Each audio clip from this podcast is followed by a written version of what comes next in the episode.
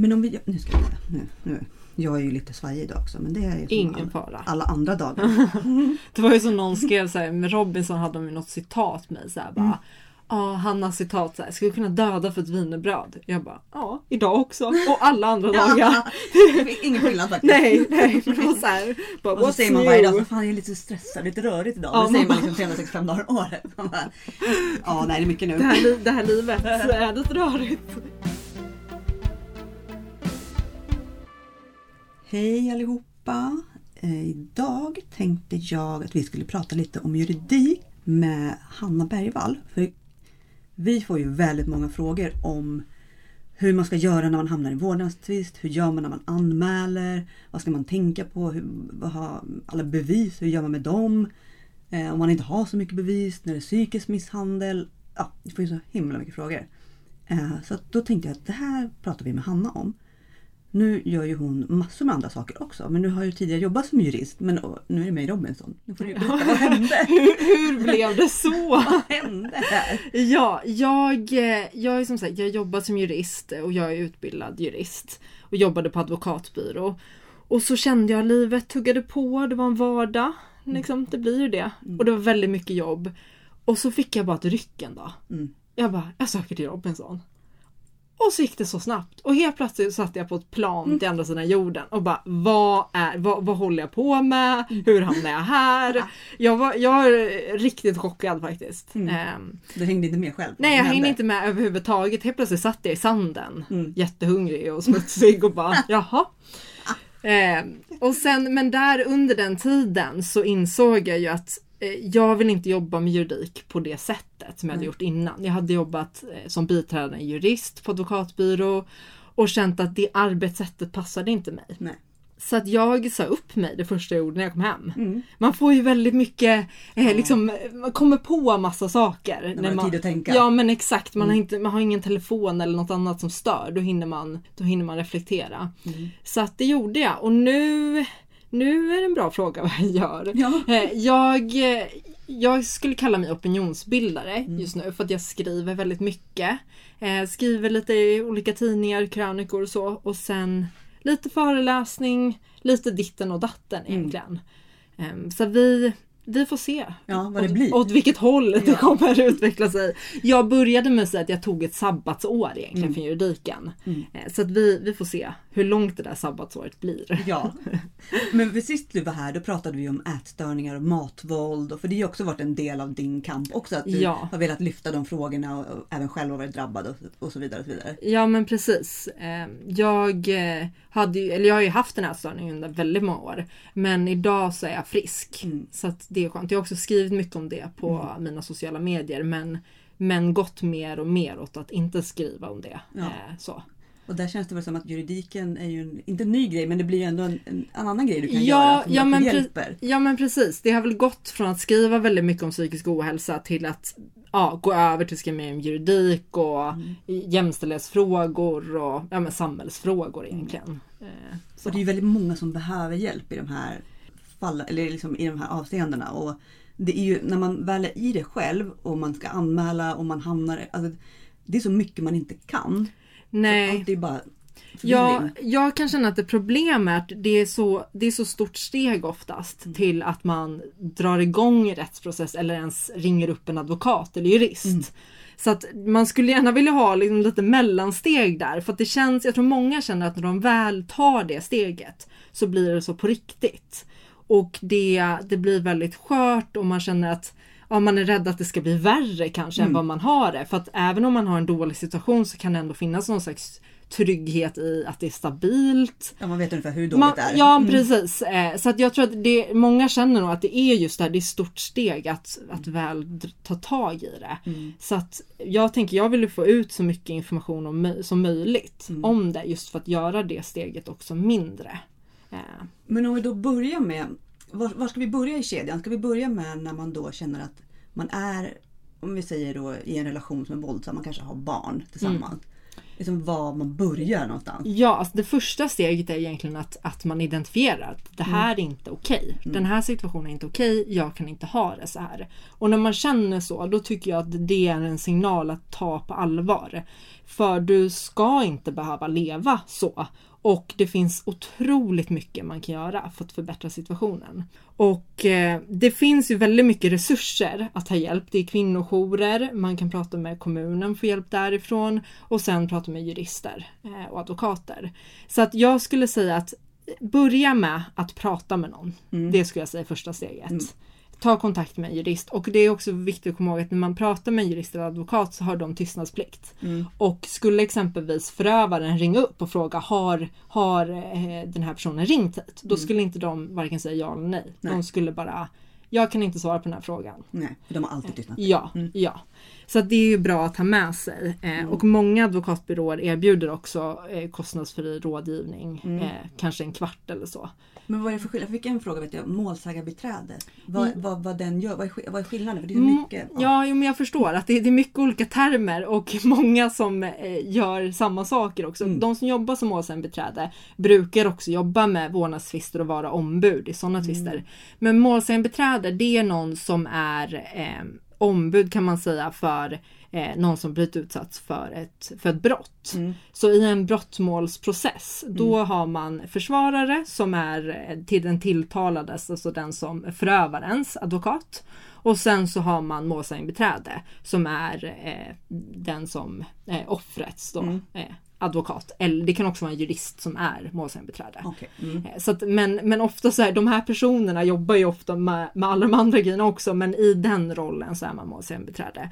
Okej. Och när det kommer till vårdnadstvister då brukar man kalla det bara för ombud. Okej. Så, ja. Ja, för att man an, kanske inte alltid anser att det är ett brott utan det är mer en tvist. Nej, de, någonting. ja. Ja. men precis. Vårdnadstvister eh, det är civilrätt och det är helt skilt från brottmål. I brottmål har man en åklagare och en försvarare och det är egentligen där de emellan. Den, den som är målsägande driver ju inte den processen på samma sätt. Medan i eh, vårdnadstvister är eh, civilrätt och då driver man själv tvisten. Mm, Eh, okej. Så att man måste själv initiera den för att få till en förändring. Mm. Men om man då säger som vissa då har varit, eller varit utsatta för psykisk misshandel. För det är ju ett brott.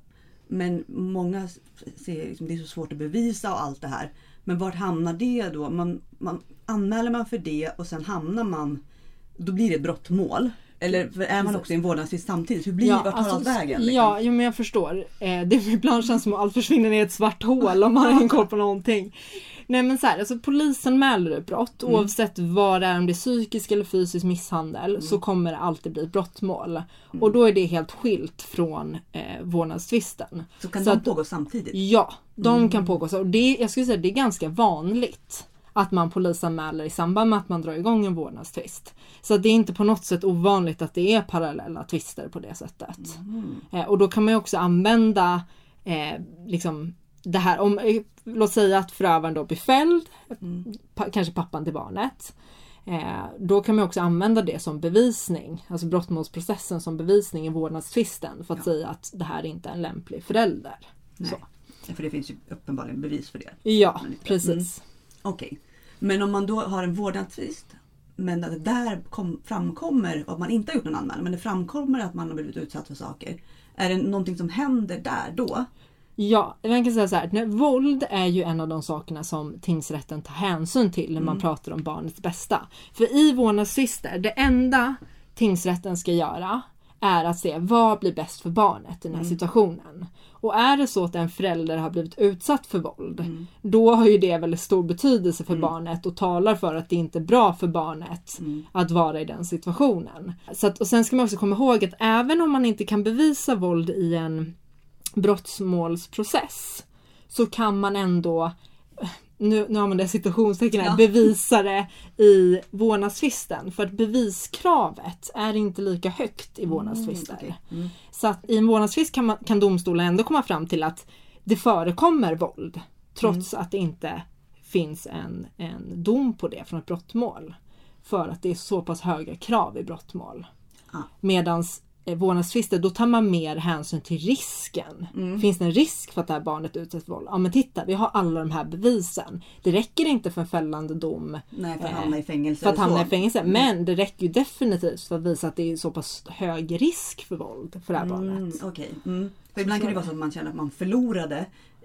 Att man har anmält och det bara läggs ner eller det blir inte ens Mm. någonting av någonting. Och då känner man att det inte ens värt att försöka göra vårdnadstvist av det här. Ja, det, så, så vill jag inte att någon tänker. För att även om det läggs ner Mm. så kan man ju ändå använda att man ändå har polisanmält Mm. som bevisning i en vårdnadstvist. Så att de är väldigt, väldigt olika Mm. de två. Ja, men bra att veta. Så man, för det blir så här, när man är utifrån så har man liksom ingen aning hur det är uppbyggt och man vill ju göra rätt strategier, man vill ta rätt beslut. Så att det, för det är en process som tar ganska mycket energi. Och att orka igenom det är bara, och då ska man köra två parallella, man kanske får avslag eller att det blir nedlagt. Och så, ja. Ja, nej men det, det är klart, det är väldigt ansträngande och jag förstår att man blir förvirrad. Mm. Ja, men innan jag började jobba med det här så hade jag ingen aning om vad som var vad Mm. överhuvudtaget. Eh, så. Men det man kan tänka på att när man, när man anmäler ett brott, nu beror det lite på vad det är för typ av brott, men är det ett lite grövre brott, exempelvis misshandel, våldtäkt eller sådär, då får man ett målsägande beträde som staten betalar för. Mm. Och då kan man lämna, alltså man kan lämna över väldigt mycket till den, det, eh, det målsägandebiträdet och låta den liksom göra allt det jobbiga kan man väl säga. Och det man själv måste göra är ju att eh, vittna Mm. och berätta i polisförhör och ibland ta fram viss bevisning. Men, men att använda det här målsägandebiträdet så mycket som du kan. Mm. Eh, och låt den sköta allt jobb. Det är det jag brukade säga till mina klienter att släpp det här nu, ge det till mig, det är därför jag är här. Avlasta liksom Ja, hela. och egentligen detsamma gäller ju i vårdnadstvister. Man, jag rekommenderar starkt att man har ett ombud. Man måste inte ha det. Men eh, verkligen min absolut starka rekommendation att ha ett bra ombud. För då kan man också, det jag brukade säga till mina klienter var just det här att du ska bara fokusera på att vara mamma eller pappa till ditt barn. Jag gör resten. Så. Mm. Ja, det är så jag tycker man ska göra. Men de ombuden, de måste man betala från egen ficka då? Ja, både ja och nej. Eh, det kan man behöva göra. Det finns någonting som heter rättshjälp. Mm. Så är det så att man inte har en så eh, är liksom jätte, har en jättestark ekonomi så kan man få rättshjälp och då söker ombudet det åt Mm, den. okej. Eh, det, jag skulle säga att det är väldigt få egentligen som betalar ur egen ficka för att det är så dyrt. Jag kan eh, tänka mig det. Du, Alltså, taxan det- tickar iväg. Ja, det är väldigt, väldigt dyrt. Eh, Så att de flesta har ändrat rättshjälp och då är det Rättshjälpsmyndigheten som betalar. Eller så har man rättsskydd. Mm. Och rättsskydd ingår i försäk- hemförsäkringen oftast. Ah, okej, just det. Mm. Men det är lite olika kriterier i det här rättsskyddet för att kunna använda det. Exempelvis så ska det ha gått ett år från, eh, liksom, från, från separationen. Man kan inte, om man till exempel lever med förövaren, då kan man inte stämma och använda rättsskyddet. Hmm. Så att det, det finns lite sådana Aha, där... Så att om man bor ihop och det liksom är kaos och då går det inte... Nej, Inte där, eh, nej. då det, det är en karenstid på ett år. Men är det så att man inte uppfyller den här, det här kravet och inte kan få rättsskydd, då kan man ibland få rättshjälp istället. Mm. Sen så brukar det bli ganska saftig summa ändå, för både rättsskyddet och rättshjälpen betalar inte hela. Nej. Utan det, det varierar mellan, de betalar 60 och 80 procent ungefär. Eh, så får man betala 20-30 procent själv. Men om man tänker, man pratar i pengar, ungefär hur mycket kan det i snitt handla om? Bara så att någon, för jag, vet, jag pratade med en tjej som håller på mycket med separationer och sa att bara en vanlig separation kan kosta liksom 70 000. Att ni har det i Mm. åtanke. Jag tänker så här, att, eh, en, om man går igenom hela vårdnadsprocessen Mm. till vägens ände så att säga. Då kanske det kan landa på över 100 000 i alla Ja. fall skulle jag säga. 100, 100 000, mellan 80 och kanske 120 000 och Mm. då betalar man kanske 20% själv. Så att det blir ju ändå 20-30 000 Ja, eh, man får betala själv. Och här, men det är ju inte 100 000 ändå. Nej, det ju är ändå- stor Mm. skillnad. Och sen så, det här är ju lite olika från olika. Jag brukade lägga upp avbetalningsplaner med mina klienter för det är ju inte... Det Man ju, har inte det som man har, kan inte punga ut liksom Nej. 20 000, vem kan det? Särskilt när man har gått igenom en sån sak. Precis, och man kanske också sitter i en ekonomisk situation med den här förövaren. Det kanske har varit Ja. mycket ekonomiskt våld inblandat. Man har inga pengar nästan och det är bara Nej. kaos. Och också en till grej, det kan ju pågå till och med tre processer. Mm. För att bodelningen är ju separat från vårdnadstvisten. Mm. Så att det, det, det kan bli invecklat Ja. eh, det här. Och då är alla separata grejer kostar ju säkert sin tur. Ja. Förutom brottmålet. Brottmålet kostar inte. Nej, nej men precis. Mm. Eh, men bodelningen kostar Mm. eh, om man gör det via tingsrätten. Man kan ju bodela själv men det, det är ju svårt. Speciellt om det är- om det är en ja. förövare. Liksom så. Ja, men om man då börjar då. Vi, vi säger att vi, vi har den här familjen och nu har vi då hittat en jurist. Vad börjar den göra liksom med bevisning eller vad liksom hur? Så här de flesta jurister är, väl, är väldigt sugna på att stämma. För det är så de tjänar pengar. Mm. Eh, Så de vill liksom dra igång direkt. Mm. Jag skulle råda alla att, att ta lite tid till att kolla upp, är det här ett bra ombud? Och det, det är väldigt svårt att veta om man inte är insatt i juridiken. Mm. Eh, Men man kan ju kolla på liksom hur mycket erfarenhet har det här ombudet? Har den processat vårdnadstvister innan eller jobbar den bara med brottmål? Jag skulle exempelvis aldrig välja en, en jurist eller advokat som bara jobbar med brottmål huvudsakligen och tar någon vårdnadstvist ibland. Nej. Utan jag skulle då gå till någon som bara jobbar med vårdnadstvister i princip. Mm. Eh, så det, det är en grej man kan göra för att liksom eh, så. Och sen, eh, sen så ska man, måste man ju också känna att man får en bra, bra connection. Mm. För att man ska dela väldigt intima eh, uppgifter och behöver berätta väldigt liksom, personliga grejer. Och då är det viktigt att man har förtroende Mm. för, för den juristen för att det ska bli ett bra samarbete. För det är ju verkligen ett samarbete Mm. det här. Men då när man, när man går till juristen då brukar det börja så att man eh, får berätta vad som har hänt. Så, så detaljerat man kan. Och så, nu, nu går jag lite igenom hur jag själv jobbar Ja, här. jättebra. Ja, och då så skriver jag ner eh, alla uppgifterna så. Och sen så får man skriva på en fullmakt. Då lämnar man över liksom, rätten, då kan det här ombudet agera åt Mm. dig. Mm. Eh, och ha all kontakt med tingsrätten och göra alla de här sakerna med den här fullmakten. Och en fullmakt kan man ju ta tillbaka när som helst. Så man väl gett den så kan man ju ta tillbaka den om man Om man känner att det inte funkar. Nej, liksom. om man känner att nej men det här, jag vill inte jobba vidare med den här personen så kan man ta tillbaka det. Men sen så brukar man börja med att skriva ett brev till motparten, till då förövaren eller förövarens ombud om han har då skaffat ett ombud. Där man säger att det här är vad min klient vill. Det kan vara exempelvis ha ensam vårdnad eller att barnet ska bo heltid hos, hos eh, liksom klienten. Och eh, då ger man motparten chans att svara på det. Och så säger man att är det så att ni inte går med på det här, då kommer vi gå till tingsrätten. Mm. Så att man, man gör ändå alltid det första steg och det är man skyldig att göra. Att liksom varna motparten att du, du har en chans nu, gå med på det här. Tar du Ah, inte den så går du. Innan det går vidare. Ja. Mm. Och i 99% av fallen så säger de no way. Liksom. Det är Mm. bara att glömma. Och så börjar det. Och så börjar det. Mm. Och det som är viktigt också att komma ihåg är att när man väl stämmer själv så kan, då yrkar man ju på någonting och säger jag vill ha det så här. Mm. Då kan också motparten säga jag, nej men jag vill ha det så här. Mm. Så att det blir ju det blir nästan som att man stämmer varandra på det sättet. Eh, så det, det finns ju en viss risk med det. Men jag skulle säga att känner man att man lever i en ohållbar situation där ens barn far illa så måste man agera. Mm. Eh, trots att det finns risker. Så. Eh, Men, men jag tänkte jag vill bara säga några ord om just vårdnad, boende och umgänge. Mm. För de, det är egentligen tre separata frågor som tingsrätten eh, tar upp och prövar. Mm. Vårdnad är ju vem som har rätt att bestämma kan man säga. Eh, vem som fattar besluten Mm. åt barnet. Och huvudregeln är ju att man har gemensam vårdnad i Sverige. Och även om man separerar så kan man ha gemensam vårdnad. Eh, och det skulle jag säga är huvudregeln man har. Mm. Sen så har man ju då boende och det är var barnet bor. Oftast, om någon har ensam vårdnad, då, då bor barnet med den föräldern. Det är huvudregeln.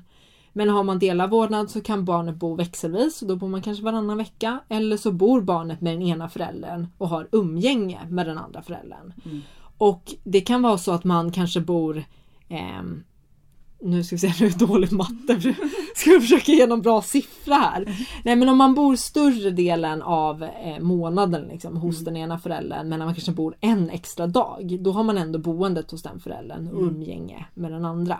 Men skriver man upp det någonstans då? Jag tänker så här, nu har vi 50-50 här. Ja, har man 50-50 då är det bra, procent är bra. Mm, procent har man 50-50 då, är det, då har man växelvis boende. Då bor Ja. man varannan vecka. Har man typ 70-30 eh, Någon har lite helger. Ja, då är det umgänge. Men, eh, men det som, ja, går man till tingsrätten så brukar man, eh, till exempel om man får en dom, då brukar det vara väldigt detaljerat vad som gäller. De här två dagarna är hos den, den här Ja. dagen är hos den. Alltså det kan vara nere på detaljnivå, så tider. Okej. Klockan 16.30 hämtar du på den här platsen. Men det, det är en väldigt lång, det är lång tid innan vi kommer till en dom. Kan man säga. Det är mycket som hinner hända däremellan. Och oftast, skulle jag säga, så får man inte en dom utan man kommer överens. Okej. För att när du, när du låter tingsrätten fatta beslut, då tappar du väldigt mycket kontroll. För då får ju de eh, liksom Bestämma bestämma, helt själv. Men eh, kommer du överens så behåller man ju en viss kontroll. Så att jag tror att det är därför många väljer att ändå komma överens. Och Och då avslutar man innan det liksom... man avslutar innan man kommer till huvudförhandlingen kan man säga. Ja. Så att eh, en process i tingsrätten, en vårdnadstvist är uppdelad i flera steg. Först har man, eh, efter att man då skickar stämningsansökan där man skriver vad man vill och varför man vill, så har man en muntlig förberedelse. Eh, kallas det. Och då träffar man domaren eh, och så kommer man dit med sitt ombud och motparten kommer dit med sitt ombud. Och så sätter man sig och pratar med domaren och förklarar jag vill det här därför att det här och det här har hänt och jag tror att det här är bäst för barnet därför jada jada jada. Och då försöker domaren se, kan vi hitta en lösning? Eh, och liksom medlar mellan de här. Och ibland går, ibland går ombuden ut och medlar och försöker, kan vi hitta en lösning åt våra klienter? Eh, så. Och hittar man en lösning, då kan man få en dom där och då. Och då skriver man domen tillsammans egentligen. Då läser domaren upp att ni har kommit överens om det här. Mm, Okej. Och vi sätter en dom. För att när man väl har en dom, då gäller den domen. Då är det som ska följas. Och följer eh, parterna inte det, då kan en av parterna vända sig till tingsrätten igen och säga att jag vill att ni verkställer den här domen. Mm. Och då kan tingsrätten tvinga den andra parten att följa domen genom att säga att ja, men gör inte du det, då får du betala vite. Eller i sällsynta fall till och med koppla in polis så att de hämtar barnet. Mm. Men det som ibland kan göra vissa förvirrade är ju det här att man kan inte gå till tingsrätten eh, med en dom och säga att eh, pappan kom, kommer inte och hämtar på sina umgängesdagar. Jag vill att ni tvingar honom att umgänge. Det går inte. Det går inte. Man kan inte tvinga en förälder att vara med sitt barn. Nej.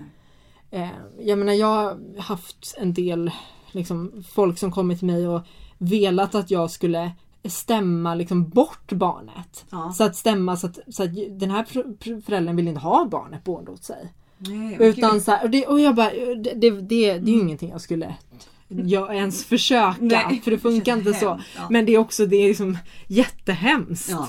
Eh, Men, men det kan ju vara också att det, det finns ju situationer där det egentligen inte är hemskt utan det är bara att man vill att den andra föräldern ska ta sitt ansvar. ja. Och det kan man inte göra. Nej. Eh. Då får man bara gilla läget. Ja, och det man i så fall kan göra är gå till tingsrätten igen och säga att nej men eftersom att du inte kommer på dina dagar när du har umgänge då yrkar jag på att det inte ska vara umgänge de här dagarna. kan vi strunta i Ja, det. då Liksom. kan vi strunta i det. Mm. Ja, och eh, ja, då brukar, det, då brukar personen skärpa till sig Mm. eller så, så gör de inte det och då, då blir det inget schemalagt umgänge. Nej. För att när man är boendeförälder har man ju en skyldighet att se till att, att man liksom främjar det här umgänget med den andra föräldern. Mm. Så. Så att det ska gå smidigt och allt Ja. det där. Mm. Men eh, precis, så att det, är liksom första steget. Kommer man inte överens, Mm. då planerar man för en huvudförhandling. Och en huvudförhandling är ju det vi brukar kalla liksom rättegång. Det är det, Okej, det, då man börjar infinna sig Ja, rättegång är ju egentligen hela processen. Mm. Och slutdelen när man sitter i salen med nämndemän Mm. och, och så. Det är huvudförhandlingen. Mm. Och eh, den brukar vara flera månader Mm. fram i tiden. Och då har man inför det har man chans att samla in bevisning och lämna in bevisning. Och ofta tar domstolen in en vårdnadsutredning. Och då säger domstolen till eh, SOS att vi vill att ni utreder vad ni tror blir bäst för barnet i den här situationen. Och då pratar SOS med båda föräldrarna, ibland med förskola, kollar belastningsregister och finns det några orosanmälningar och sådär. Mm. Så det, Lite historik sådär som har varit. ja men precis. Och sen så ger de en rekommendation till tingsrätten. Mm, okej. Och i väldigt många fall så följer tingsrätten eh, SOS rekommendation. Mm, okej.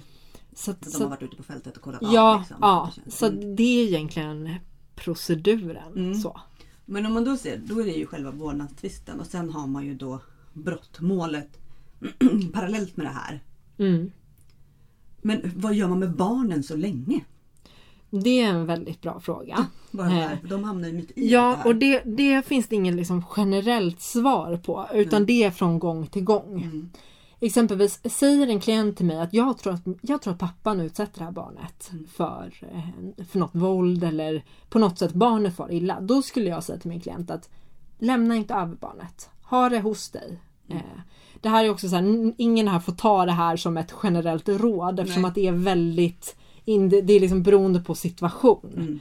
Men det är det jag hade sagt då att håll det här barnet Även fast man har en skyldighet att främja relationen med båda. Men, men jag anser ju att barnets säkerhet trumfar. Du har ju en skyldighet som förälder att se till att ditt barn är tryggt. Och det är också, jag vet att många föräldrar ringer till socialtjänsten och frågar vad ska jag göra? Jag får ju inte hålla barnet från andra föräldern. Nej, vid kidnappning eller... Ja, eller ja men alltså, och då säger ju SOS alltid så här. Vi kan inte, vi kan inte säga någonting. Eh, vi kan inte ta ställning. Vi kan bara säga att du har en skyldighet att, att skydda barnet. Mm. Och jag kan tycka att det är väldigt fegt av dem att inte liksom. Det är ju inte att säga någonting. Nej för liksom. de vill, inte ta, de vill sen inte ta ansvar inför tingsrätten Nej. och säga att jo men jag gav faktiskt mamma rekommendationen att Mm. hon inte skulle låta barn träffa pappa. Så att hon, det blir ju ibland att, nu, nu använder jag mamma och pappa i de här Ja. situationerna men det kan ju vara andra hållet också. Ja. Men det blir ju ibland en situation där eh, föräldern känner att ja men SOS ni sa ju till mig att jag inte fick, jag var ju tvungen att skydda mitt barn. Och sen så säger tingsrätten, ja men titta du, du har inga grunder här för att inte låta barnet träffa den. Och så har man, alltså det kan bli sådär rörigt. Men, Mm. men, men huvudsaken är att jag skulle säga att tro, är man orolig så, så har barnet hos dig. Mm. Eh, och så stämmer det. Mm. Eh, och så får man förklara sen för tingsrätten, jag valde att göra så här därför att Mm. jag Jag känner mig inte trygg. Nej, nej men precis. Eh, andra gånger så kan man ju ha att man fortsätter ha liksom så som det är. Mm. Eh, att man låter det rulla på. Mm. Eh, jag skulle säga att en väldigt dålig strategi är ju att låta det rulla på. Om man tror att barnet far illa. För då visar man ju inte att man är lämplig om man liksom försätter barnet i den Nej, man situationen. fortsätter låta det pågå. Nej. Jag har ju, ha, brukar ha en ganska liksom offensiv eh, eh, liksom strategi. Mm. Eh, För att det är också så här att det finns någonting som heter kontinuitetsprincipen. Som säger att man vill inte liksom rucka på barnets tillvaro i onödan. Nej. Så har barnet bott eh, liksom under hela rättsprocessen hos en förälder. Mm. Då kan det vara så att tingsrätten säger att nej men vi tänker inte flytta över boendet. För det här barnet är van att bo hos mamma. Mm. Har bott hos mamma nu. Eh, kan, det, kan vara liksom, det kan vara flera år ibland. Mm. Så att viktigaste, ha barnet hos dig. Mm. Och det absolut värsta man kan göra, som man inte får göra. Mm. Du får inte flytta ifrån ditt barn. Du Nej. kommer inte få tillbaka det. Du kan inte, jag hade en klient som eh, bytte, flyttade från en stad till en annan. Och lät barnet vara kvar och sen stämde om att man vill ha med sig barnet. Mhm. Så kan man inte göra. Det var ingen bra idé. Nej, det var ingen bra idé. För då säger tingsrätten, men vadå du, nu är du här uppe i Stockholm. Har du flyttat redan? Ja, vi kommer inte flytta det här barnet till en annan stad. Den har ju sin förskola och Mm. liksom alla sina vänner och sådär. Så lämna, lämna inte sitt barn. Nej, okej. Och ibland så har man ju skäl för att eh, flytta. Det är inte så. Nej. Eh, Men en del tänker att de kanske flyttar i förväg, bygger upp, försöker liksom ja, sig. ja, precis. Det är ju oftast att man har en god tanke. Mm. Men just den här kontinuitetsprincipen gör att man, man inte vill rucka på barnets tillvaro. Så Nej. att Det man, bli ett minus. Liksom. Man tenderar att, att vilja låta saker vara som de är kan Mm. man väl säga lite förenklat. Mm.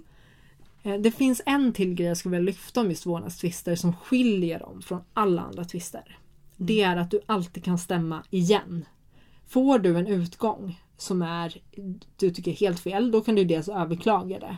Men sen kan du låta det gå lite tid, sen kan du vända dig till tingsrätten igen. Mm. Så att det som händer, det här är ju både bra och dåligt. Mm. Det finns ju de som, jag tänker ur det här, det här liksom psykiskt misshandlarperspektivet. Mm. Som stämmer igen och Ja. stämmer igen och stämmer. Där jag, har Det är klient, eftervåld liksom. ja, helt, jag har haft klienter som har varit i tingsrätten eh, tio års tid. Ja, men det är så vidrigt. Den liksom, så- liksom blir helt utbrända Ja. av det här. men det är ju tortyr liksom. Nej. Du får så att- göra allt det där om och om och Ja. om igen. Samtidigt så finns det ju inget bra alternativ till det för att barn, det föränd- barn förändras, barn Mm. växer, det händer saker som gör att det är väldigt svårt att sätta en dom kanske när barnet är fyra år Mm. och sen att ja, men då ska den funka när barnet är 12. Mm. Eh, Det går liksom inte. Men de här då som hamnar, vi har fått den frågan också just när man hamnar i den här eftervåldssnurran när förövaren liksom gör, använder det här mot en och anmäler och anmäler, orosanmäler, håller på med Mm. massa sådana där grejer hela tiden för att liksom skapa Mm. den här det, ja, det blir ju som någon slags jag vet inte vad man ska, misshandel och att Ja. man då blir orolig. Sen måste man ju varje gång så kostar det lite pengar. Mm. Och det är mycket tid som går åt och de vet att det är, det är en bra grej att liksom verkligen rubba ens vardag. Ja, jag, jag har sett mycket av det där. Mm. Det har jag definitivt gjort och det är också i den situationen svårt att ge något så generellt råd. Men jag skulle säga att det är mycket att fortsätta göra det du vet är rätt. Fortsätt följ det som är eh, bestämt. Mm. Eh, Och sen så kan man ju till exempel som personen stämmer gång på gång. Då kan man ju säga att ja, men då får du betala, man kan yrka på att den ska betala ens rättegångskostnader exempelvis. Mm. Eh, huvudregeln är ju att man står för sina egna rättegångskostnader i den här typen av tvister. Men, men om man beter sig på det sättet så kan man ju yrka på att den ska betala ens rättegångskostnader. Och det brukar ju inte att de tycka är jättekul. Nej. Eh, så, och sen så brukar också SOS eh, SOS märker jag är en förälder som ringer för allting. Mm. Då brukar man kunna etablera eh, en ganska bra relation med SOS så att, så att de vet. Mm. Eh, de märker att det inte är en trovärdig förälder om den ringer för allting och det visar sig aldrig vara någonting. Nej. Så. ehm, Men hur gör man då om man tänker de här, om man vill ha liksom bevis för att saker och ting händer. Där har det också varit många föräldrar som liksom, ja men min son eller dotter kommer hem och de har blåmärken men de kan lika gärna ha ramlat i liksom, på förskolan. Eller så kan det vara, alltså de, det är så svårt när de inte är där att veta vad som händer om de då har liksom den här varannan veckan eller whatever. Det är jättesvårt. Det är det. Men det man kan vara man kan ju vara noggrann med att så här, försöka se mönster eh, och skriva ner ens, liksom, så att man kommer ihåg när var det, hur var det, vad hände. Eh, och också lyssna på vad säger barnet. Säger barnet att den har blivit utsatt för någonting, då ska man polisanmäla det. Mm. Det är mitt råd.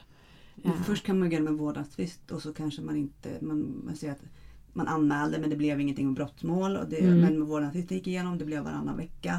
Och sen börjar det hända grejer. Så det tar ju aldrig slut när man har Ja, barn. alltså liksom. skulle det hända så här, så fort det uppstår nya saker, då kan man gå till tingsrätten igen. Mm. Så att låt säga att man får en dom, man har varannan vecka. Eh, helt plötsligt börjar eh, liksom pojken komma, komma hem med blåmärken och kanske säger att men pappa var inte snäll eller eh, så. Mm. Då, då kan man ju stämma igen Mm. och så göra en polisanmälan. Och då skulle jag säga en sån situation har man ju också skyldighet att tro det på riktigt att ditt barn blir utsatt för våld. Mm. Så, så ska ju inte du låta barnet åka till förövare. Då får du ju hålla kvar barnet hemma och Mm. säga, säga till pappan eller nu det känns inget bra att jag alltid säger pappa men, men det blir bara två, så att man håller dem isär. Ja. Så. Eh, att säga då att din sonen kommer inte komma till dig Mm. eh, nu utan jag kommer ha kvar honom hemma därför att jag tror att det här händer. Eh, och så då, får, då ligger det lite på eh, hans bord då att, att agera. Eh, så. Mm. Det är ju såna här grejer som kan användas emot en sen också. Så att ja, men du avbröt umgänget, du är inte, du är inte, eller ja, Mm. boendet, du är inte lämplig för att du främjar inte det här. Mm. Och då gäller det att ha lite på fötterna eh, för det. Jo, för där vet jag också, många har ju sagt att de, de är ju oftast ganska utmattade. De är Mm. alltså, psykiskt och fysiskt helt slut. Och de säger, någon mamma som bara, jag måste liksom jag måste söka hjälp, jag måste liksom rädda mig själv Mm. också samtidigt.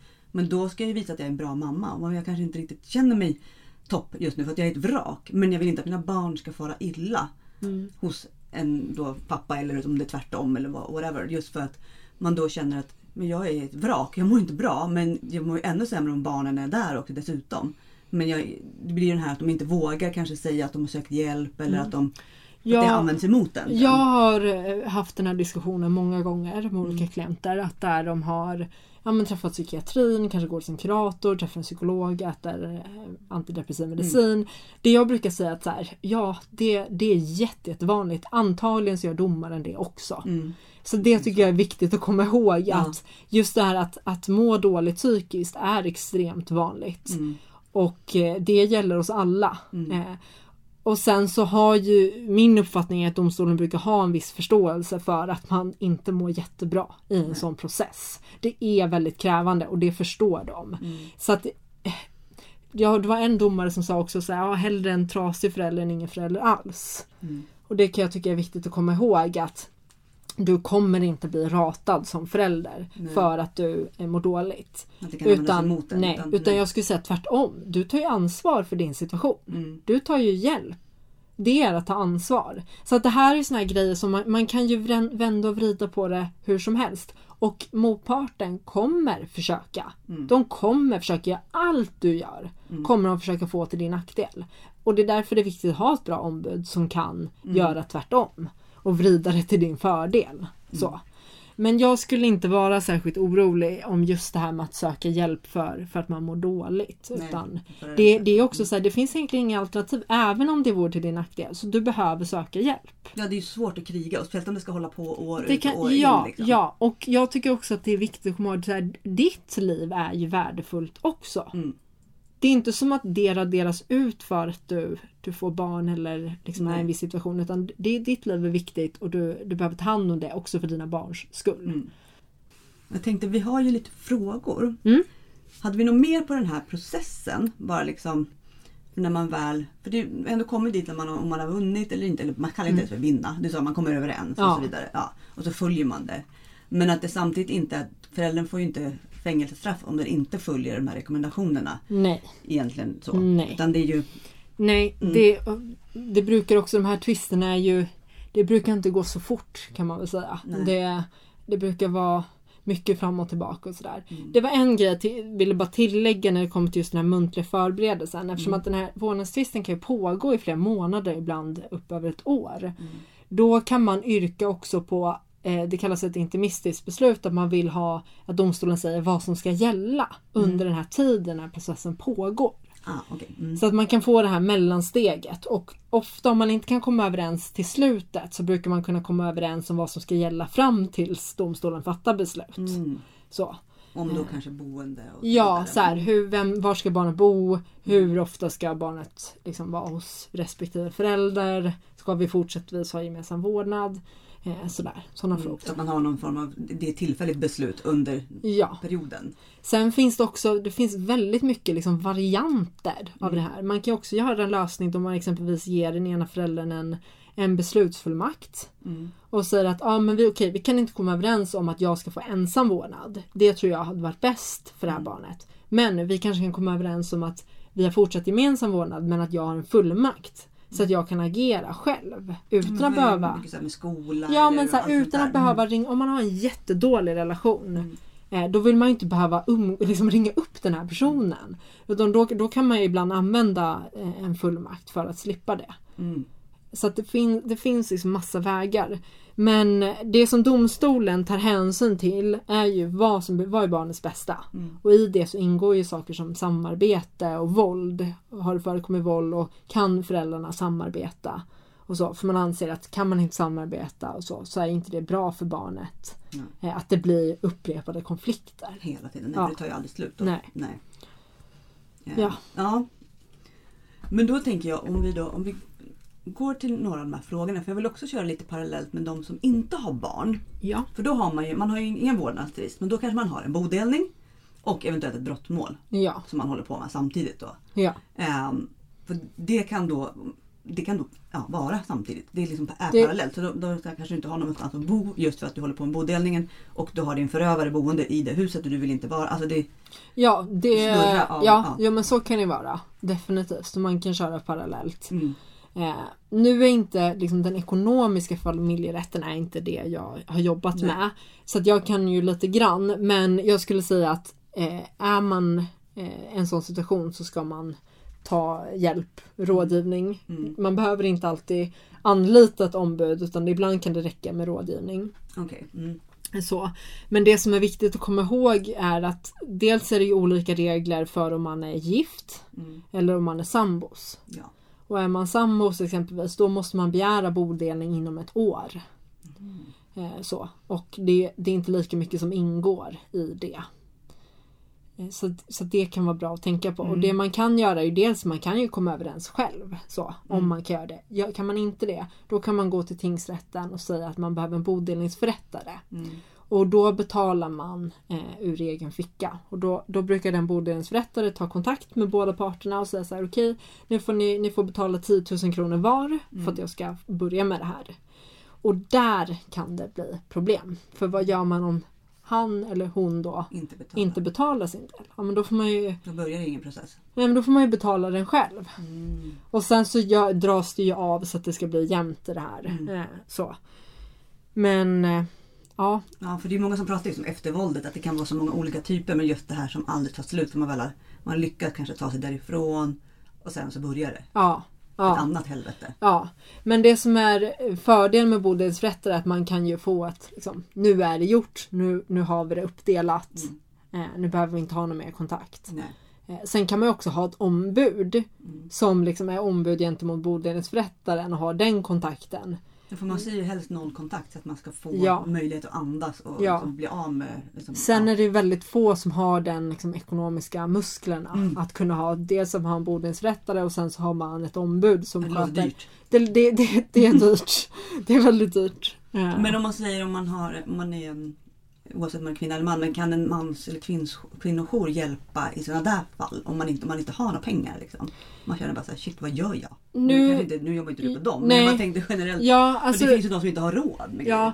jag skulle säga att nu, nu kan jag inte tala för alla kvinnojourer men jag, min erfarenhet är att kvinnojourerna oftast har samarbeten med Ja. olika advokatbyråer. Mm. Men att de här, alltså advokater jobbar ju inte gratis. Eh, så, så att, så att de, jag har nog inte sett att någon kvinnojour skulle kunna hjälpa att betala i en sån situation. Nej, utan då är det för något man kan få rådgivning kanske. Ja, Och alltså jag precis. Jag vet att jag har gett en del rådgivning liksom, gentemot kvinnojourer. Mm. Så. Men eh, ofta så brukar kvinnojourer kunna bara förmedla kontakten. Att säga, Ja. men vi har jobbat med advokaten innan vi vet att han eller hon är bra. Mm. Eh, så att, Men, då, men vi gör så här, vi tar lite frågor från eh, våra härliga följare. Vad hade, hade vi... Då tar jag fram den. Ja. Ja, det tipsen vid vårdnadstvist har vi ju gått igenom. ja.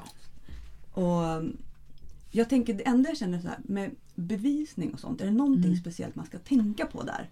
ja, det var nog det jag tänkte säga. Så, Mm. så glömde jag det. Just det med bevisning är att dokumentera. Mm.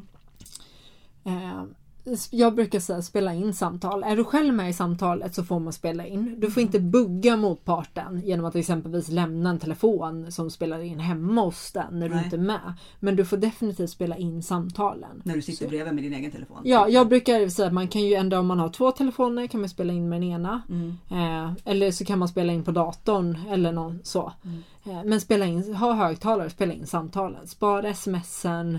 Eh, dokumentera skador. Mm. Eh, så. Det, jag vill bara lyfta liksom ett varningens finger just när det kommer till att dokumentera skador på barnen. Jag har sett föräldrar som har varit helt övertygade om att eh, den andra föräldern utsatt barnet. Och på ett väldigt liksom, påstridigt sätt Mm. fotograferat barnet, tagit barnet till läkaren gång på gång på gång Mm. och liksom varit väldigt, väldigt liksom, på det här barnet. Mm. Eh, och där får man det, det, det gjordes ju antagligen liksom i god tro att den här föräldern ville väl men det kan ju bli att man går över och kränker barnet istället. Så att där får man vara lite försiktig och prata om sådana saker Mm. skulle jag säga med ditt ombud eller så. Så att man, för jag menar när man är inne i det här så man kan verkligen sugas in i det. Ja, och man blir säkert Eh, helt och blir helt snurrig liksom. Så att, och det är inte konstigt men, men just att vara lite försiktig när det kommer till att dokumentera barnet Mm. skulle jag säga. Ja, för det är ju inte alltid att de förstår ju inte och kan inte liksom ta in det på samma sätt. Och det Nej. blir liksom, ja, Nej. svår situation. Ja, ja men precis. Mm. Ja, men, men samtidigt så det, det är alltid en gränsdragning från fall till fall för att ibland så har man ju inget annat sätt att bevisa vissa saker eh, på. Så att ja, Mm, ja, men jag fattar. Men, men då just det här psykiska våldet, då är det typ att spela in och dokumentera sms som ja, det man kan göra som är bäst. ja egentligen. jag skulle säga det. Mm. Så. Sen kan man ju ha liksom den bevisning man brukar ha brukar också vara väldigt mycket vittnen. Det kan vara förskolepersonal som vittnar om liksom hämtningar och lämningar, hur det har gått. Det kan vara vänner som har sett saker. Det kan vara BVC. Mm, Eh, så, eh, utdrag från journaler och sånt. Mm, mm. Det är ju mm, just för att det är många som skriver just om det, att det är så svårt med det psykiska. Är det någon som någonsin får dom i det? Jag tar djupt andetag Ja, är verkligen någon, har vi Ja. lyckats få till någon dom på psykisk misshandel? Eh, Alltså det finns ju ingen brottsrubricering som är liksom psykisk misshandel på Inte. det sättet. Nej, utan det kan ju gå in exempelvis som pratar om kvinnofridskränkning och sådär, om olika kränkningar. Så kan det ju vara liksom, psykisk misshandel inblandat i. Men, eh, och det kan ju gå in och vara ofredande, det kan ju gå in i olika. Men det finns ingen som är liksom psykisk misshandel. Nej. Eh, Även fast man gärna skulle se det. Men ja, alltså psykisk misshandel har ju liksom varit eh, second class citizens kan man Mhm. väl säga till fysisk misshandel. Ja. Så. Ja. Även fast många, det är, jag har hört många gånger folk som säger att det, det, det psykiska var det värsta. Mm. Ja, men det, är, och det Ja. sitter ju kvar så himla Ja. länge. Ja, så Ja, det läker ju inte som, som andra sår på det sättet. Nej, och det är ju så svårt att gå in och läka eftersom att det är så komplext. Och på så Det är också, lager. ja, och jag, jag brukar säga det också till vissa att så här, det är också väldigt svårt att läka när Mm. man har pågående processer. Ja, Det är och liksom, då tar det så här många år. ja, det är som att skrapa på ett sår. Det kommer liksom inte läka förrän man låter det vara. Nej. Och där, vi hade en som frågar här om, i hennes fall då, så är det en pappa, om eh, han flyttar till annan ort. Sådär efter vårdnadstvist och så. Vad, hur kan man göra för att få barnen att vara kvar? Men då måste, de ju, måste pappan ordna med resor då eller? Ja, så om han flyttar då är det för honom. Mm. Ni kör på som vanligt. Mm, Och kan inte han, då får han får ju lösa med att eh, liksom hämta och lämna på skolan och, Mm. Och, och nu är det lite svårt att säga beroende på hur långt är det liksom till Kiruna, nu är vi i Stockholm. Så att, eh, då kommer ju inte det gå. tekniskt Nej, omöjligt. nej, Ja. utan då kommer barnen bli boende hos dig. Mm, Och så får man se om man kan komma överens om något nå umgänge. Så. Mm. Men ha, du accepterar inte att barnen flyttar. Nej. Flytt, låter du, godkänner att barnen flyttar, då kommer de inte komma tillbaka till dig. nej, Det kan jag säga. där är vi. Mm, Så att det är verkligen så här, håll barnen kvar hos dig. Mm, Om det är så att man har en dålig relation. Det är ju de flesta, eller jag hoppas i alla fall att de flesta inte är i den situationen utan man, man kan låta barnen flytta om de vill det och det blir bäst. ja. Men har man inte det och man tror att barnen mår bättre hos en så håll kvar Mm. barnen. För du kan inte ändra dig sen. Nej, och då är det lite too late. Nu drar jag ganska liksom breda penseldrag Mm. här men generellt så det är inte bara ändra sig. Nej. Utan då, då har barnen börjat skolan där och de har sitt liv där. Okej, ja men det är jättebra. För det är också, man vill ju liksom fatta rätt beslut i de här lägena. För det handlar ju om barnets framtid. Ja. Det är inte bara så här, ja, men vad ska vi göra den här veckan? Nej men liksom- precis. Och där i den här situationen då är det också, det är ju han som pappan då som agerar. Mm. Då får han lösa det. Mm. Sen, sen har, är man bonusförälder då har man en skyldighet att liksom se- tillgodose att det blir ett umgänge. Mm. Men den sträcker ju sig inte hur långt som Inte helst. till Kiruna kanske. Nej. På Kiruna men det beror på Ja. var, man bor. Men Nej, jag tänkte så här, hur långt bort kan vi komma? men inte. Eh, men, just det här att du, det är också en så här, jag, jag har märkt att vissa klienter kan liksom komma in i det här att man man gör, man vänder och vrider på sig i all oändlighet för att tillgodose det här. Men du ska tillgodose det till en viss gräns. Mm. Eh, Han, han kan inte hålla på och ändra sig fram och tillbaka hur som helst och du ska skjutsa dit utan du ska se till att det kan, kan bli av. Så. Mm. För det är väl det, för där är det också så, kan man få eh, beslut på de sakerna också om föräldern, om man säger att man har delad vårdnad och den ena bara bestämmer sig för att flytta. Eh, men då finns det ju liksom tingsrättens beslut Mm. om att ni har delad vårdnad att barnen är kvar. Eller är det automatiskt att om någon flyttar så får den ta ansvar? Eller är det liksom... Nej, alltså vårdnaden den är helt separat kan man Mm. säga. Eh, Det kommer vara fortsatt del av vårdnad trots att han flyttar. Eh, Men, men boendet blir då eh, de facto hos den föräldern. Han, han kan, för det, det han skulle kunna göra är att gå till tingsrätten och begära verkställighet och säga att de här barnen ska bo varannan vecka. Trots att det är jättelångt bort. Men då skulle antagligen tingsrätten säga att nej, vi kommer inte verkställa det här beslutet. Nej, det är ingen bra idé. För att det är ju baserat på att ni bor, du bor i Skarpnäck och jag bor liksom i Ja, ja, det blev det. De var inte så långt ifrån. Nej, det nej, men liksom precis. ett par mil max Eh, emellan. ja. Mm. Ja men exakt. Mm. Ja, men sen var det en som frågade så här om, det är också kanske svårt att svara på. Alltså sannolikheten att få vårdnaden om man anmäler för psykisk misshandel. Det, det är väldigt svårt att svara på. Mm. Det man kan säga generellt är så här, det är svårt att få ensam vårdnad. Mm. Det är det. Mm. Det är jättesvårt att få ensam vårdnad. Det är inte omöjligt Nej. skulle jag säga. Eh, Men, men det krävs mycket för ensam vårdnad. Mm. Och då är det att man har tydliga bevis eller vad är det som liksom... Ja, så det är också väldigt mycket si- situation till situation. Det kan ju vara exempelvis man kan få ensam vårdnad det kanske inte har förekommit något våld. Mm. Eh, utav, liksom, det kanske är psykisk misshandel och det, vi kanske inte kan bevisa det. Men låt Nej. säga att han inte går att få tag på. Mm. Det är så här, ja, men vi vet inte var han är någonstans. Han svarar ibland dyker han Mm. upp. Men han är inte pålitlig. Jag, jag, kan liksom inte, jag måste kunna fatta beslut åt mina barn och jag, jag kan inte få tag i honom. Nej. I en sån situation ska man kunna säga att nej men okej. Eh, ändå får du en beslutsfullmakt då så att du kan göra allt det själv eller så får du ensam vårdnad.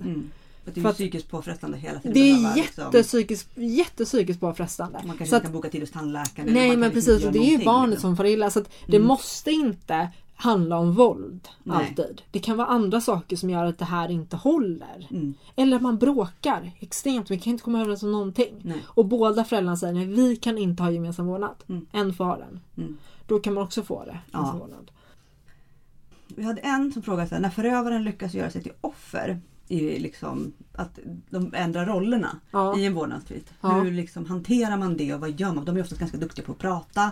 Får man hoppas att den personens ombud inte är lika duktig på att prata. Ibland anlitar de ju sen, Ja. samma lika. Ja, Mm. nej men det där eh, Ja, det- de brukar ju försöka det. Mm. Eh, så.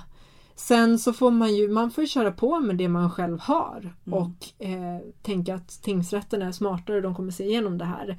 De tittar ju på vad, vad har vi för liksom, underlag? Mm. Vad säger SOS om det här och så. Mm. Eh, Inte bara på att han är bra på att smöra Mm. eh, om det här.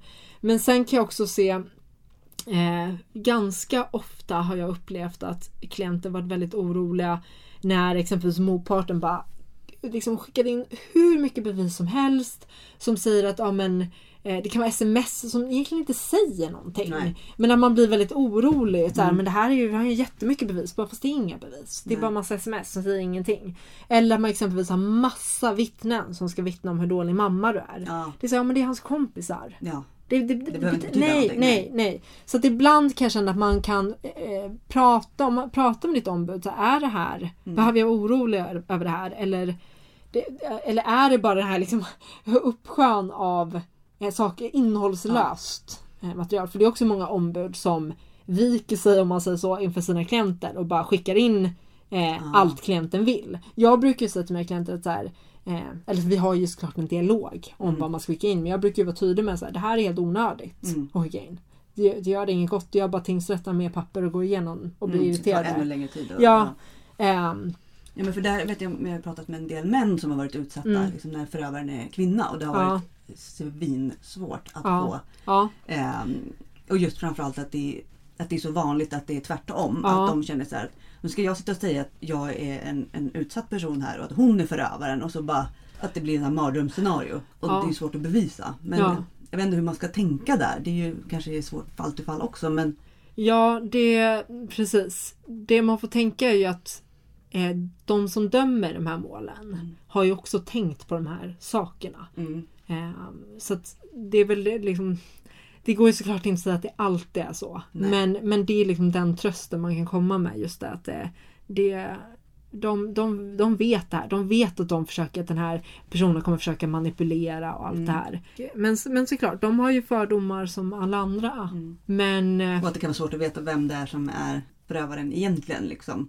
Ja, det... Om, båda, om det ja. inte är ett brottmål som pågår utan bara en vårdnadstvist och båda säger Och att jag den skulle, är liksom... ja, jag skulle också säga så här, ibland så, det här kommer låta konstigt, men ibland spelar det inte heller någon roll vem som är förövaren. Nej. För att tingsrätten, alltså tingsrätten bryr sig bara om vad som blir bäst för barnet. Mm. Och ibland kan det bli det här att ja, men man vill verkligen bevisa att någonting har hänt.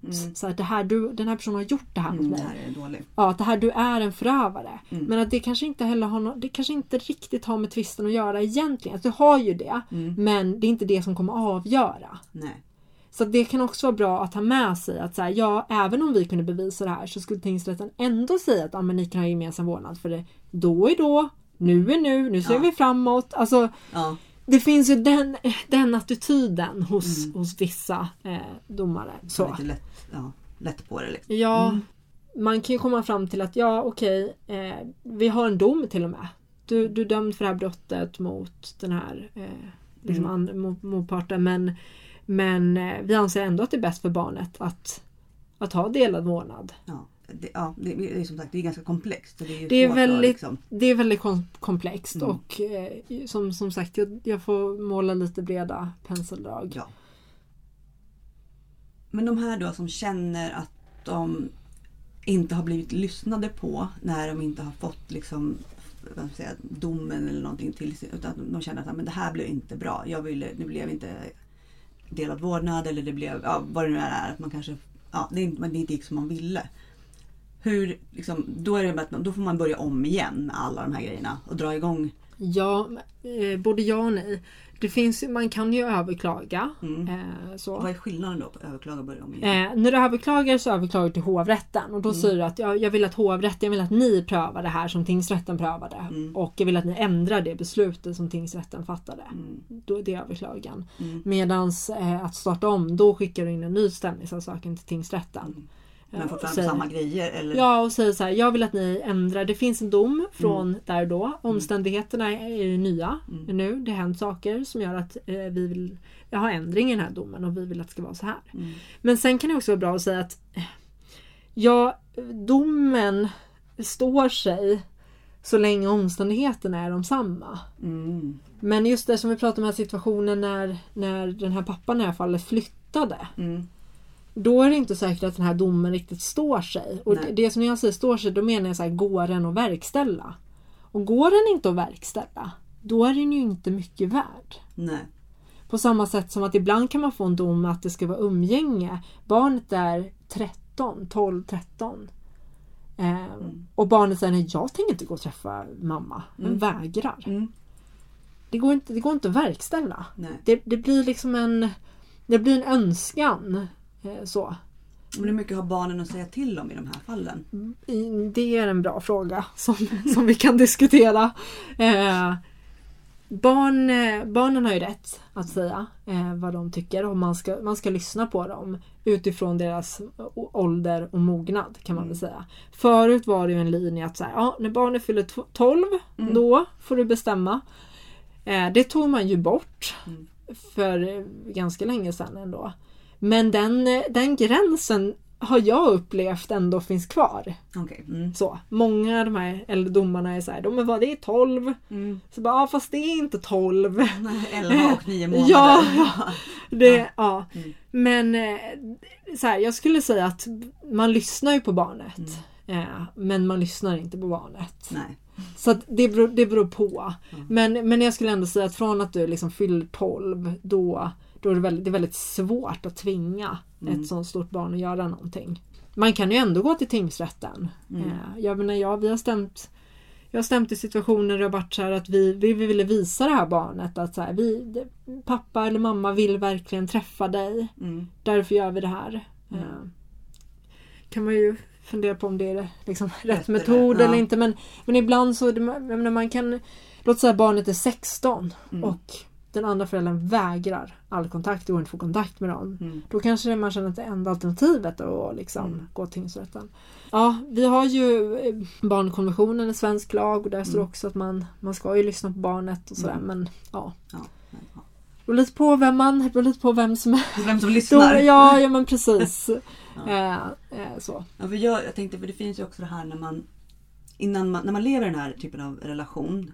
Vi säger partnern kanske har ett alkoholmissbruk Mm. eller någonting och man känner så här att nu är jag i det här eh, och om b- bryter mig ur så kommer ju det här varannan vecka grejen, den blir vidrig för då vet man Mm. att den här föräldern kommer kanske dricka eller bete sig illa eller för man, när man ändå bor ihop så har man Mm, koll ja. på personen och man vet okej men nu hen somnade på Ja. soffan, det är okej liksom, och man är ändå Ja. där. Men just att kunna våga då ta det här beslutet att okej det, jag riskerar också att vi får delad vårdnad och barnen ska behöva vara där och det kanske inte Ja. Går vägen. Alltså det är många som sitter där vet jag och de känner att nej, men jag är hellre kvar i tio år till Ja. tills de är liksom stora nog. Ja, eh, och jag förstår det. Liksom. Det gäller ju ens barn. Mm. Så. Det, det, det måste man ju fatta själv om man är villig att ta den risken. Mm. Och det är svårt. Jag, kan- det är ju lätt att säga att andra ska ta den. Ja. Eh, dels för att när man själv jobbar i, med det och är liksom van med de här, då är man ju, har man ju kött på benen och vet Mm. att det, det, är liksom, det är lugnt, gör det. Mm. Men det är klart att det är svårt att fatta ett sådant beslut. Eh, men jag skulle säga att har, kan man bevisa att den här föräldern dricker och sådär, ja, Mm. prata, med, prata med en jurist. Fråga, Först räck- liksom. prata med Ja. jurist, fråga räcker det här? Kommer, vad tror du? Mm. Men att bara börja prata med någon kan ju vara viktigt även om man kanske inte går vidare Nej. det där året. Men Nej, nej, nej Ja. men precis, för då är det också lättare att ta ett beslut. Eh, att så kanske väljer man att stanna. Mm. Så ändå, då har man liksom kollat sina möjligheter och Mm. varit så här, nej men jag, jag väljer det här. Eh, men sen tänkte jag också säga att många som separerar idag har jag upplevt det, särskilt de, när de skickar DM och sånt där till mig på Instagram, att de, de tror att man, det måste vara varannan vecka för att man har delad vårdnad. Mm. Så är det absolut inte Nej. det- varannan vecka, det, så kan man ha det men det finns ingen liksom, lag eller någonting som säger att det ska vara varannan vecka. Nej. Det gör man he, hur man själv vill och tror blir bäst. Eh, så man kan komma ja. överens om varannan dag eller alltså vad Ja, som helst. Eller, som helst. ja, Mm. precis. Ja, det finns inga regler. Eh, men jag tänker om vi har någonting som, som knyter ihop allt det här. För jag vet att många är ju väldigt, de är ju rädda för att liksom vara sån här, liksom att det tar tid, energi. Det är liksom jobbigt och det kan vara farligt och man ska behöva möta sin förövare på ett annat sätt. Den personen kommer bli arg. Det kommer bara starta ett liksom helvete av eftervåld och allting.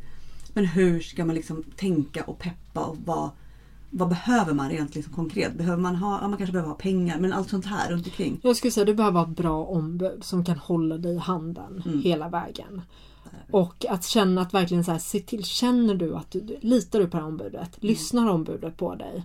Och är det så att du kanske väljer ett ombud och sen känner du att men det här funkar inte. Men byt ombud. Du Mm. kan byta ombud. Eh, så så att det, det tror jag gör jättestor skillnad. Mm. Att, att ha, det, ha den personen i ryggen. Mm. Eh, För tanken är ju att man själv inte ska behöva göra allt det här jobbet, man betalar ju någon för det. Eh, Så, och sen så kan det ju också bli väldigt bra. Mm. Många gånger så blir det, väl, det blir lugnt. Mm. Även om man kanske inte är helt nöjd med beslutet Mm. så brukar det eh, kunna bli lugnt. Mm. Det blir liksom... Det, ja, jag, jag förstår verkligen att man är rädd men det blir ofta bra. Jag menar, Mm. jag, och blir det inte det får man stämma igen. Mm. Det finns alltid någonting att göra. Det är väl också viktigt med sig att blir det inte som man har tänkt sig så, så brukar det alltid finnas eh, sätt att liksom, ja, Mm. grejer man kan göra. Och kanske inte direkt men inom ett år eller så. Eh, men ja, det är väl det att ta med sig att eh, det, det kan också bli väldigt bra. Mm. Så. Det kan det faktiskt. För det är det man hör ju inte om alla som går Nej man för. ju inte, nej alltså jag har ju, jag skulle säga att de flesta, Mm. eh, alltså absolut majoriteten av de processerna som jag har fört har Mm. det blivit väldigt bra till slut. Mm. Även de fall när min klient har sagt att ah, så här, jag ville verkligen ha ensamvårdnad. Mm. Men att det, eh, det, det funkar ändå. Mm. Och det märker man för att de ringer inte tillbaka. Nej, Så, igen. Nej, eh, då får man kanske ett sms ett år senare. Mm. Så här bara att ja, eh, nu, ja. Eller att det liksom, ja det funkar bra men nu har det här hänt eller Mm. sådär. Ja, och där är väl då de här extrema fallen när det verkligen är en person som kanske är väldigt liksom narcissistisk eller psykopatiska drag och bara liksom kör och skiter egentligen i barnen utan bara vill åt Ja. dig. Det blir det är som en annan process. En Ja annan typ och av... de, de är inte så vanliga skulle jag Nej. säga. Jag har ju haft processer där jag känner så här, okej det här är en riktigt obehaglig människa som Mm. bryr sig inte om barnen. För hade de gjort det hade de inte gjort så här. Och så. Men, men jag skulle säga att eh, det är väldigt ovanligt. Mm. De, flesta, eh, de flesta fall så är det att man eh, ja, men kanske alltså, ta, inte riktigt tar ansvar. Mm. Och då kan jag känna att en process är väldigt bra för man på något sätt tvingar en att ta lite med ansvar. Att så här, ändra skärper du dig och gör, beter dig som en bra förälder eller så kommer vi ta vårdnaden. Ja, Liksom. behöver du inte vara förälder Nej, nej, nej men Ja. exakt. Mm. Eh, Är det någonting du känner att du vill avsluta med? För jag tycker jag, alltså jag har lärt mig jättemycket idag. Men Ja, bra. ja. Jag blev lite såhär, bara, det är ganska kul med juridik. Jag kanske ska... jag har liksom inte pratat om det här på så länge men såhär, oh det här. Men det är ju ändå Eh, väldigt viktigt. Man, ja. att det är så många, man behöver ju den här typen av kompetens hos personer som brinner för det och också liksom kan och orkar dra. För Ja. Jag kan tänka mig att det är jävligt oj, svårt att, jo- att jobba med det också. För det är, Det är tungt. tufft, det är tufft att jobba med det. Eh, definitivt. Eh, så för att det är ju väldigt känslosamma. Jag brukar säga att vårdnadstvister är den absolut, absolut mest påfrestande formen av tvister. Det är värre än brottmål. Mm, För att det rör, det rör ju ens barn. mm, Så. mm, Så att eh, jag har skaffat ombud som har tid mm. att ta de här samtalen, har tid och jag gillar inte att säga att man är psykolog så, men har tid att liksom ägna, sig, ägna lite tid åt den här, eh, prata igenom orosmomenten. Mm. Så. För att i många fall så är man orolig också i onödan. Det är kanske är något som är väldigt osannolikt. Okej, mm. Ja. man har målat upp katastrof. Ja, man målar upp katastroftankar och sådär. Också väldigt mycket oro inför själva att man ska gå dit och sitta i domstolen. Mm. Det brukar vara eh, det, är lite som ett läkarbesök. Typ. Mm. Du gör det, eh, det, det är skönt att få det gjort. Mm. Men det är liksom det är vanliga människor också. Mm. De som är där är vanliga, domaren är en vanlig människa så, och, eh, som bara försöker säga okej få det här, hitta en bra lösning. Mm. Eh, så att, men mitt, mitt slutordet är ändå så här. Ta hjälp. Mm. Ta den hjälpen du behöver. Oavsett om det innebär att du ska ringa till en psykolog eller att du ska ringa till en advokat. Mm. Eller jurist. Eller både och. Eller både och. Ja, Eh, både och är nästan bäst skulle jag säga. man kanske behöver både och. Ja, Ja. eh, så.